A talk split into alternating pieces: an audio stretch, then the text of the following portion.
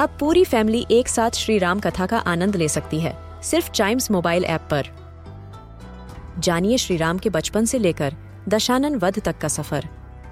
सरल रामायण, घर के सभी सदस्यों के लिए। आज ही डाउनलोड करें चाइम्स मोबाइल ऐप एप्पल या गूगल प्ले स्टोर से.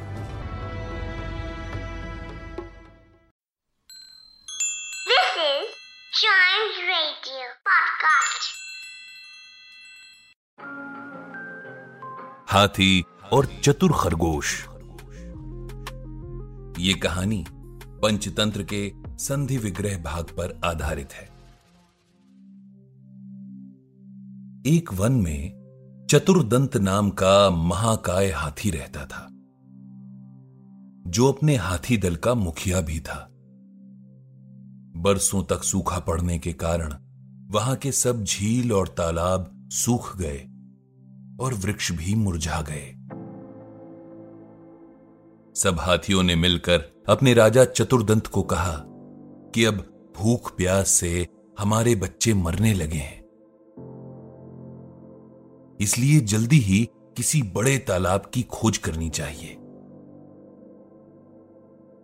कुछ देर सोचने के बाद चतुर्दंत ने कहा, मुझे एक तालाब का पता है। जो पाताल गंगा के जल से सदा भरा रहता है। हमें वहीं चलना चाहिए। बहुत दिनों की लंबी यात्रा के बाद सभी हाथी उस तालाब तक पहुँचे। तालाब में खूब पानी था। सभी हाथियों ने अपनी प्यास मिटाई और पूरा दिन पानी में स्नान कर वो वापस चलने को हुए। तालाब के चारों ओर खरगोशों के अनगिनत बिल भी थे। और उन बिलों के कारण आसपास की ज़मीन नरम हो गई थी। हाथियों के पैरों से वो सब बिल टूट फूट गए।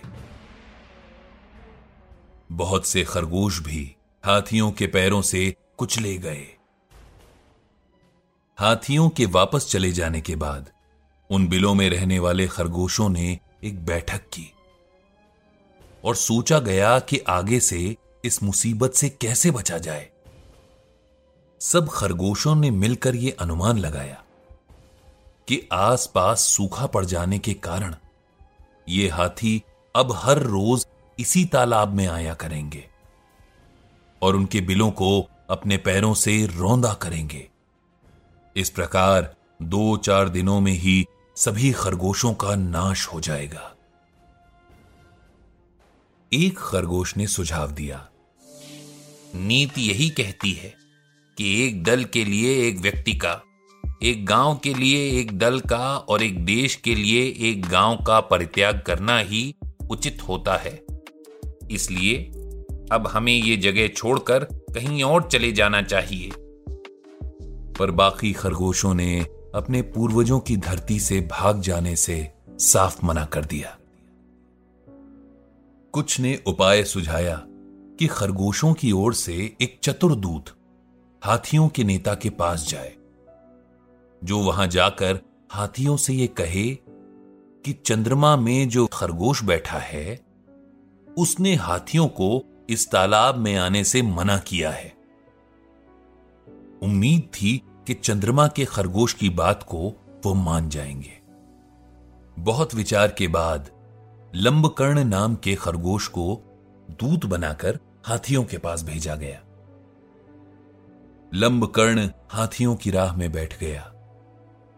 और जैसे ही हाथी तालाब की तरफ़ आए तो वो बोला ये तालाब चाँद का अपना तालाब है और चाँद ने हाथियों का यहाँ आना वर्जित कर दिया है।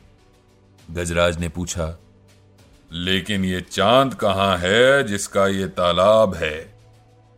लंबकर्ण ने जवाब दिया चाँद इसी तालाब में है और तुम्हारे किए उत्पात पर शोक जताने आया हुआ है। गजराज ने कहा तुम मुझे चाँद के तालाब में दर्शन करा दो मैं चुपचाप यहाँ से वापस चला जाऊँगा। लंबकर्ण अकेला गजराज को लेकर तालाब की तरफ़ चल पड़ा।